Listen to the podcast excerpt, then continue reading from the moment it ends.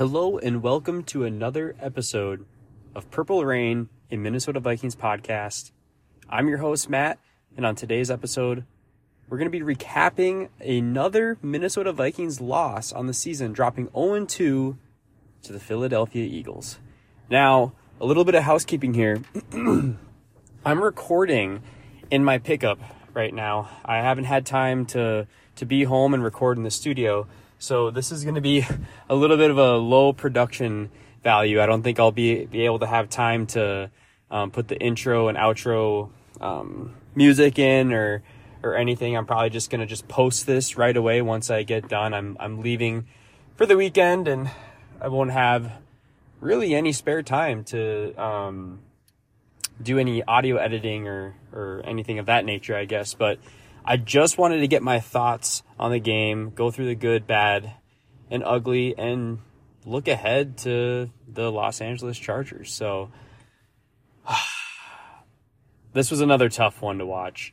Um, it was so infuriating to watch this team shoot themselves in the foot time after time after time. I think they had four turnovers in this game, so we have seven seven or eight turnovers in the first two games. That's just inexcusable. That's that's just terrible. I mean, it's the fumbles that are killing us. I mean, we should have beat the Bucks by 10 points. We honestly should have beat the Eagles by 10 points.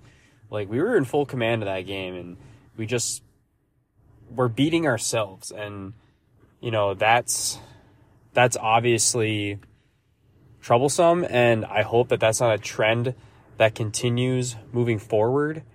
Um,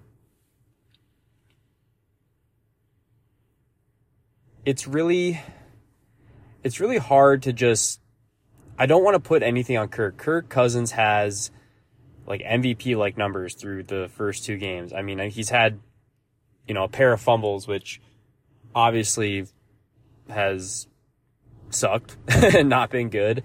But uh, I think he's got around 700 something yards, six touchdowns, one interception. His QBR is really high. Um, but we're just not finishing the game. We're not. I don't know. It's it's so hard. Why don't we Why don't we get into the good, bad, and ugly here, and then um, kind of look ahead to the Chargers. So the good from this game. Jordan Addison was phenomenal again. I mean, he's a clear deep threat and it's something that we were lacking last year. So I love that his stat line is basically like three catches. Both games is like three or four catches for 70 something yards and a touchdown each game. That's, that's awesome. Justin Jefferson, obviously with another back to back, you know, 150 yard game. Um, I mean, obviously it sucked that his he fumbled out of the end zone and it's a touchback, which is like the dumbest rule. And like, I think it's dumb. Like, maybe you go back to the 25, but I, I, I still think like the offense should retain possession of the ball. I don't know. I just, I think it's a really dumb rule. And I, I bet you that they'll probably change it in the next few years. Uh, okay. And then let's think here. I mean, I, I will say Kirk Cousins. I, I'll probably loop him into the good. He, I guess I just said he had the MVP like numbers, so I'm gonna loop him in into the good uh, for the reasons I mentioned before. And then, dude, Cam Bynum and Ivan Pace Jr. They they are playing so well on defense. It looks like Cam Bynum's actually taken a huge leap from from last year to this year. His PFF grade is pretty stellar. I think he's like in the upper 80s, and same with Ivan Pace as an undrafted um, rookie linebacker. So I, I am huge on those guys, and I think that they're gonna they're gonna be great moving forward. That's about all the good that I got from this. Uh, I think it goes without saying. Obviously, the passing game looks like it's it's it's uh, top notch in this league. Now let's get to the bad. Um, I'm gonna put the offensive line in this category. I think they improved a little bit from the Bucks game to this game, and I think that the the Eagles have a better defensive line than the Bucks. So Um, obviously, Oli Udoh went down with an injury that that stinks, but uh, David Quessenberry came in and he held his ground. He played pretty well. Ezra Cleveland actually played pretty decent. Austin Schlottmann is a backup center. He played kind of to the expectations that we expect. And uh, Ed Ingram still terrible. And uh, Brian O'Neill is a top three right tackle in the league. So uh, obviously, with that type of defensive line, you're going to get pressure a lot. So my thing is just call Dalton Risner. Just just get him on this team. We had another injury. You know, Oli Udoh is looking like he's going to be out for multiple weeks. Garrett Bradbury is probably going to be out for three or four more weeks with a back injury. So, um, I hope that we do make some phone calls and we do try to get. I mean, I don't know who's who else is out there as far as maybe like Gabe Jackson or something, but I'd rather pay an extra million or two for Dalton Risner and have him on this team. So, um, but they were bad. They weren't good or anything. Another bad. I mean, just the the turnovers, like I mentioned before, it's like we can't hang on to the ball and we're just shooting ourselves in the foot. So it's like, do we have to go to the jugs machine? Do we have to like run through the gauntlet and uh, just focus on holding on to the football? I mean, how many times can we fumble? Uh, you know, let let let's get into the ugly here. The ugly is our rush defense. Uh, I feel like an idiot now for saying like, I, well, I was surprised by it in the first game. Like, I think the Bucks had like 70 something yards rushing and they were looking really good, like stopping the, stopping the run in the first game, but they got totally exposed in this, this Eagles game. But the Eagles probably have the best offensive line in the league or at least like a top three offensive line. And they just bullied the entire defensive line like all night long. They let DeAndre Swift get like, didn't he rushed for like 170 freaking yards? Like, that's just inexcusable. That's, that was just terrible. That was just, it was like a bloodbath out there. Um, another ugly, I mean, I don't know. Oh, oh actually I do. Like on the opposite side of the ball on offense, our rushing game, like our we can't get our rushing game going, and it stinks too because like we almost feel like we have to abandon the rush game um, and start passing just because we, get down or we get in a pinch where we're running out of time and we can't really and we just can't get anywhere with it. And I mean, I still believe in Mattison. I think he is a really good uh, running back, but I mean, if you look, he just doesn't have anywhere to go with the ball. It's like guys are in the backfield right away, and I, it's hard, man. I, I don't know. And then to hear the horrible news, like this is kind of off the point of like the results of the game, but to hear the news about you know some horrible fans reaching out to, reaching out to uh, him via social media, like DMing him, just like racist, just terrible, absolutely putrid stuff, like that is totally unacceptable on any level. I don't care if it's an athlete or just, you know, a, a regular human being. Like, at the end of the day, we're all human beings. We're all, you know, fathers, sons, daughters, whatever. We're, like, we need to treat each other respectfully. And I just wanted to say something on that because seeing stuff like that, it's a, it's a game, folks. It's, it's just a game. Can't take it, you know, any more seriously than that. And I, I just, I totally condemn anyone who speaks to another human being like that. So, those are my takes on the good, bad, and ugly from this game. I still think we have a pretty good chance of bouncing back against the Chargers. I'm still not in the boat of like, we need to have a fire sale or we need to tank for Caleb Williams or Drake Maye quite yet. I think 0 2 is still a hole that we can dig ourselves out of. Um, but if we lose the Chargers, you know, 0 3, it's looking a little tough. And if we lose to the to the Panthers, or if we end up, you know, one and five, or one and six, or two and five, or two and six, like I think strategically you have you have to make a decision on the future of the Minnesota Vikings. This is such a pivotal season for that. So I think we beat the Chargers. Okay, that's my prediction is that we beat the Chargers. And I mean, if you remember from my original prediction, I'm pretty sure well, I guess I, I had us at two and one, so I'm fine with with going one and two. I just don't think we can fall into a hole of zero oh and three or zero oh and four. Um, So, but if we do, guys, I mean, I know I tease. I think I might dedicate an episode strictly to like the speculation of if we are, if we do have like a top five pick, because that's very intriguing. In my mind, if we are 0 5 or 0 6, I think we, I know that Kirk Cousins has a no trade clause, but there's been a lot of speculation and rumors and, and in the mainstream media talking about possibly shipping him to the Jets. I don't think he'd want to actually go to the Jets. That's like way too big of a market for Kirk Cousins, and there's too many logistics that go into it.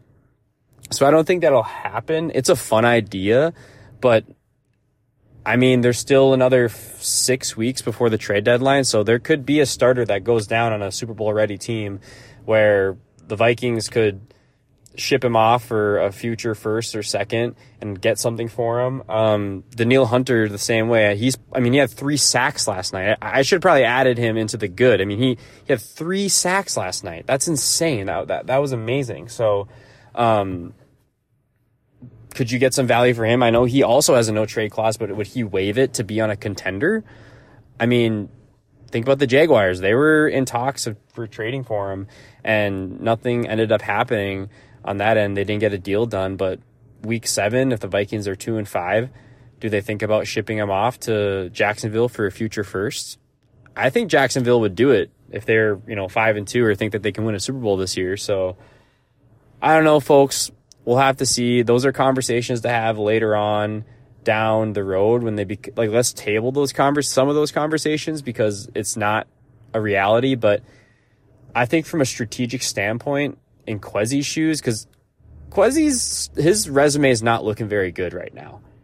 Lewis Cine is a complete, absolute bust. There are times where he like doesn't know when he's supposed to be on the field, even for special teams. He's running onto the field late. He's like, "Oh, do I go? Do I stay? Do I go? Do I stay?" It's like, dude, you can't even play defense. Oh yeah, and then by the way, when Josh Metellus gets hurt, we have Theo Jackson comes in, who has a he had the highest PFF grade, and he was the most phenomenal player um, on the field, being this like six round pick from last year, guy who probably wasn't going to make the roster, and now he's like the number two uh, on the depth charter, at least the number two reserve. And he comes in immediately and gets an interception and makes a huge impact. I know he had that Davante Adam or Adams, DeVonta Smith had that huge catch on him for a, a big gain, but it says a lot when you don't have Lewis Cine on the field and you don't have Andrew Booth on the field um, especially when Caleb Evans comes out from with cramps and you put Mekhi Blackmon in and you rush Caleb Evans to get back on the field and you don't even give Andrew Booth any snaps. Like, it's not looking good. Booth is looking like a bust. Cine is looking like a bust. Caleb Evans, I mean, he was getting burned all night long. He's looking like a, I don't know. He looks like a shade of Cam Dantzler. Esezi Otomewo is not even on the team anymore. Nick Muse is a healthy scratch. I mean, I can't think of. I mean, Ty Chandler's our backup running back, but he doesn't make any noise. That first draft is looking terrible. He hit on Jordan Addison.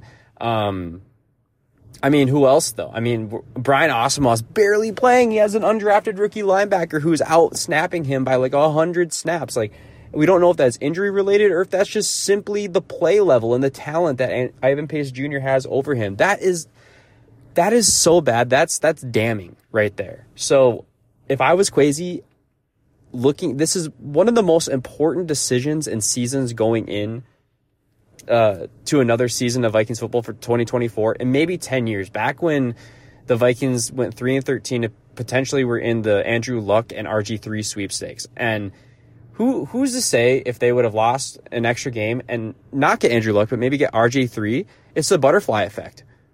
RG3 was amazing as a rookie and he was ascending. He had that, what I would consider like a career altering or ending injury where he was just never was the same.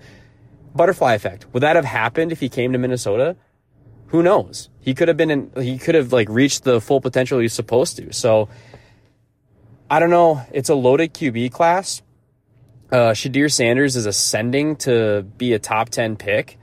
Uh, I just think that maybe we think about that stuff because right now, Jaren Hall and Nick Mullens are the only quarterbacks on the roster next year. And I don't want to go down the same Minnesota Vikings route of, okay, let's just get a stopgap stopgap quarterback. Let's get a Rich Gannon. Let's get a Gus Frerotte. Let's get a Sage Rosenfels. Let's get a Case Keenum. No, I don't want these one year wonders. I don't want these stopgaps. I want a franchise QB. I want a homegrown guy, somebody we draft, somebody we hit on. And I just think that from a strategic standpoint, Kwesi has to convince the Wilfs to do this. As a player, I completely understand that you have a short amount of time in your career to play. So every year you're competitive and you want to win a Super Bowl because you don't know how long you're going to play for. I get it from that standpoint. But as a franchise and an organization, they need to look at themselves in the mirror and they need to they need to come to the realization that this probably isn't a Super Bowl roster. And if we fall in that one and six and two and five hole, let's see if we can get some assets back for Kirk Cousins or Danielle Hunter, whoever it might be, and let's load up on some draft picks and let's see what happens if we have a top eight, top six, top five, top three draft pick. Let's see what a rookie quarterback with high upside potential can do driving this vehicle of a Minnesota Vikings offense that has so many weapons. And then we free up cap space to the point where we can actually sign above average starters on our defense. Okay, I've been on my soapbox for long enough those are my thoughts. I'm probably going to have another episode dedicated to the speculation of the Vikings. Maybe when it becomes a little more of a reality or a possibility of that happening, of them taking a quarterback in the top 10. Uh, regardless, I'd like to kind of break down some of the top college football quarterbacks, but guys, I don't think that, I don't think we should, uh, and I don't think Minnesota Vikings fans are, but this isn't a time to clock out and and not pay attention to like this is one of the more interesting seasons to go into because there's so many question marks moving forward. So like always, if you're enjoying this content or if you're just first time listener, I highly recommend that you subscribe so you never miss a notification or an episode. And the best way to help me out and help the show out is to rate and review on whichever podcast platform you're listening to, whether that be, you know, Apple Podcast, Spotify, iHeartRadio, whatever you're listening on. Uh, it definitely, it helps the show out and it helps, uh, create more awareness about the show so more people can find it. But that's the end for me. Those are my thoughts on the Eagles game. Another game that the Vikings shot themselves in the foot and they lost. We're onward. We have you know, 10 days before we face the Los Angeles Chargers. And it's an opportunity to turn this season around. So I'm excited. I'm going to have a few more episodes out before that happens. And like always, Skol Vikings.